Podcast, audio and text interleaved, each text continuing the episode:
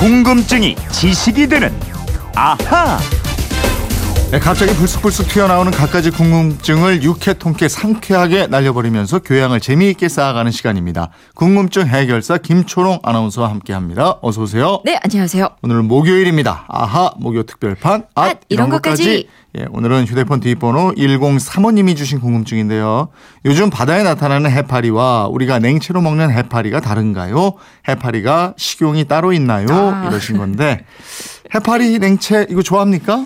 저는 별로 안 좋아요. 어, 왜 중국집 가면 삼품 네. 냉채, 뭐 사품 냉채 그 많이들 해가지고. 드시는데 네. 그 약간 뭐 식감도 저는 좀 그렇고 아, 그래요? 이렇게 거의 소스 맛을 먹잖아요. 어, 이거 좋아하는 분들은 굉장히 좋아해요. 아니 결정적으로 제가 오이를 안 먹는데 오이가 꼭 들어가요. 어, 그래. 이- 이게 또 메뉴 비싼 메뉴예요, 이거. 맞아요. 네. 그래서 어른들은 항상 좋아해서 시켜주시더라고요. 해파리가 들어간 냉채. 해수욕장에서는 이 해파리가 부청객이에요. 아 그럼요. 이미 네. 이 동해안 해역에서는 해파리가 관측되기 시작했다는 뉴스가 나오는데요. 예. 이 해파리 가 지구상에 처음 등장한 게 약 5억 년 전이라고 합니다. 생존력과 번식력이 엄청 강하고 무척추 동물에다가 이 일부 독성 해파리는 해수욕장에서 우리의 생명까지 위협하고 있습니다. 예. 근데 이 해파리라는 이름 있잖아요. 예. 이거 왜 해파리일까요? 해는 뭐 바다 해자인 것 같고. 예. 파리. 파리처럼 생기진 않았는데. 예? 글쎄요. 자, 조선시대 정약전 선생이 연구해서 쓴 자산 어보라는 책에 힌트가 있습니다. 네. 해파리가 해팔어로 나와요. 음. 해파리의 긴 팔, 즉 촉수가 8개 달렸다 그래서 해팔어라고 불렀는데 네. 이 해팔어가 점점 변해서 해파리로 된 게 아닌가 이렇게 추측하는 분들이 어, 많습니다. 해파러에서 해파리가 됐다? 예. 글쎄, 그럴듯하네요. 이 해파리가 다른 이름도 많습니다. 바다 물살 따라서 둥둥 떠다니는 게 꼭 하늘에 뜬 달하고 비슷하잖아요. 음. 그래서 해월로 불리거나 몸체에 물이 많아서 살이 흐물흐물하다 그래서 수모로도 불렸는데 네. 영어로 하면 젤리피쉬입니다. 젤리피쉬. 예. 젤리처럼 물컹물컹하다. 그래서 그렇죠. 젤리피쉬? 예, 예. 흐물흐물 뭉그러지기 네. 쉬운 이 젤라틴 단백질로 되어 있기 때문에 네. 젤리피쉬라고 부른다고 합니다. 그러면 독이 있어서 사람한테 피해를 입히는 이 해파리하고 예. 냉채로 무쳐 먹는 해파리하고 아니야 바다에 있는 건 물컹물컹하단 말이야. 이게 이게 같은 거예요, 다른 거예요? 그 저는 이거 모를 때는 뉴스 보면서 야 저 해파리 다 잡아먹어야겠다 그랬었는데 네. 이게 같은데 다릅니다. 아.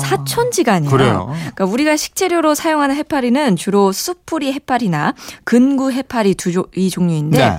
이 해파리는 독이 없는 쪽분인 갓 부분만 먹을 수 있습니다. 이 갓 부분은 95%가 물로 되어 있는데요. 음. 소금에 절이면 물이 다 빠져서 원래 무게의 10% 이하로 줄어듭니다. 네. 성분은 주로 쫀득쫀득한 콜라겐 성분의 단백질이고 음. 이 콜라겐 성분을 이용해서 루머티즘 치료약을 만들기도 한대요. 아, 그러니까 식용 해파리가 따로 있다 이런 얘기네요. 예. 그러니까 우리가 해안에서 조심하고 피해야 되는 그런 해파리. 예. 이런 건 그럼 어떤 것들이? 이런 거는 뭐, 어, 3인방이 있는데요. 작은 불에간 해파리, 노무라 입깃 해파리, 음. 유령 해파리입니다. 특히 여름하고 가을에 우리 연안에 많이 나타나는 게 노무라 입깃 해파리고요. 네. 큰 놈은 갓 길이가 무려 2m나 되고요. 어우. 몸무게도 200kg이나 와, 나갑니다. 그래요? 너무 엄청 커요. 크네. 예. 예. 날이 더 더워지고 이러면 이제 해수욕 하는 분들 많을 텐데 독이 있는 해파리한테 쏘였다. 이러면 어떻게 해야 돼요? 예, 요거 알고 계시면 좋을 것 같습니다. 약하게 쏘였을 때는 바로 물 밖으로 나가서 몸에 남아있는 해파리 촉수를 제거한 다음에 바닷물로 충분히 씻어줘야 하고요. 이 통증이 있을 때는 냉찜질 또는 온찜질을 해서 통증을 가라앉혀야 합니다. 음. 이게 강- 강하게 물려서 호흡곤란이나 의식불명, 전신 통증 같은 심각한 상태를 보일 때는 즉시 응급차를 불러서 옮겨야 하고요. 예. 필요할 경우는 심폐소생술도 해야 합니다. 음. 물놀이 하던 아이가 해파리에 쏘여서 사망했다. 뭐 이런 기사도 본 적이 있는데 예. 여름철에는 정말 각별히 조심을 하고 대처 방법도 좀 기억해 놓고 이래야 되겠습니다. 그렇습니다. 이번에는 2583님인데요. 며칠 전 식당이 개업을 해서 문자를 받았습니다. 끝말에 역땡땡땡 배상 이렇게 적혀 있었는데 우리말의 존칭과 사용법을 알려주시면 고맙겠습니다. 네. 이러셨어요. 청첩장이나 편지 뭐 이런 데 많이 쓰이는 존칭 그래요. 한번 정리해 볼까요? 예, 2583님이 받은 배상에 대해서 알아볼게요. 네. 배상은 절배자에 윗상자를 씁니다. 절하고 올린다는 뜻이에요. 아주 존경하는 분이나 윗사람에게 편지나 글을 올릴 때 아무개 배상, 뭐 김초롱 배상 이렇게 쓰는데요. 이 배상은 사실 옛날에 예스러운 편지에 주로 쓰던 말이었고 네. 요즘에는 많이 쓰이지 않고요. 음. 개업, 창업 등을 알릴 때 쓰이곤 하더라고요. 배상 절하면서 올리는 거니까 윗사람한테 예를 갖춰서 공손하게 올릴 때 쓰는 거고 예. 친구지간이나 뭐 아랫사람한테 쓰면 안 되는 거고 예. 예. 일반적으로 쓰는 존칭은 귀하가 있습니다. 음. 귀하는 남녀 불문하고 사용하는 존칭이 되고요. 예. 단체나 회사 앞으로 보낼 때는 귀하 말고 귀중이라고 써야 합니다. 음. 그리고 우리 우리로 우리 말로 쓰는 님이 있죠. 이 님은 남의 이름이나 호칭을 붙이는 높임말이고 손 아랫 사람에게는 옛날에 전이라고 썼습니다. 김초롱 전 하면은 뭐 이재용 아나운서가 저한테 네. 한참 어르신이니까 네. 저 어, 저를 부를 어, 때 아니 어르신까지는 제가 아니잖아요. 그냥. 그래도 국장과 사원 하늘과 땅차이죠. 저는 그거 저기 어르신이라고 그러니까. 발가락에 있습니다. 어쨌든 이재용 국장님 같은 분이 저한테 편지나 메모를 쓸 때 김초롱 전 이렇게 쓸 수 있겠죠. 예. 청첩장 보낼 때 이재용 올림 혹은 이재용 네. 드림 하는 올림하고 드림 이건 어떤 차이가 있는 거예요? 뭐 둘 다 윗사람에게 편지를 쓸때 서명란에 쓰는 말입니다. 올림, 드림 뭐 큰 차이는 없고요.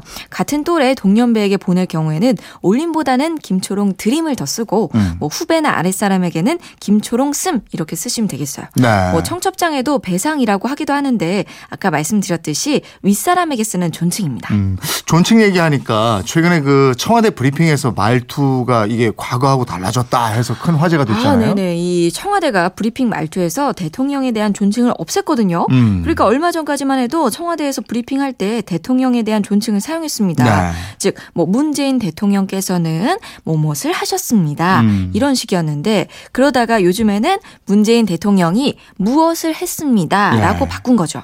이 사실 존칭의 기준은 그 듣는 사람이잖아요. 그렇죠. 예, 그렇기 때문에 국민에게 전하는 브리핑에서는 대통령에 대한 존칭을 사용하지 않는다. 이게 옳은 어법이긴 해요. 그죠? 예, 예. 국민이 대통령보다 위에 있는 존재다 이렇게 생각한다면 그렇습니다. 네. 뭐 국민 앞에서 대통령을 표현할 때는 대통령을 낮추는 게 맞는 어법이겠죠. 예를 들어서 또 우리 할아버지랑 아버지 이게 헷갈리는데 할아버지께 아버지에 대한 말씀을 드릴 때도 음. 할아버지 아버지께서 간식을 어. 드시겠냐고 물어 보셨습니다.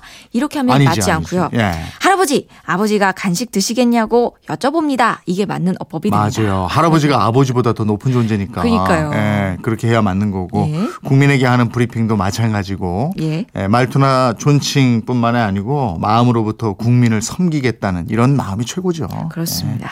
예. 2583님 궁금증 풀리셨어요? 질문하신 두 분께 선물 보내드리겠고요. 어, 오늘 여기까지 해야 되겠네요. 궁금증이 지식이 되는 아하 김초롱 아나운서였습니다 고맙습니다. 고맙습니다.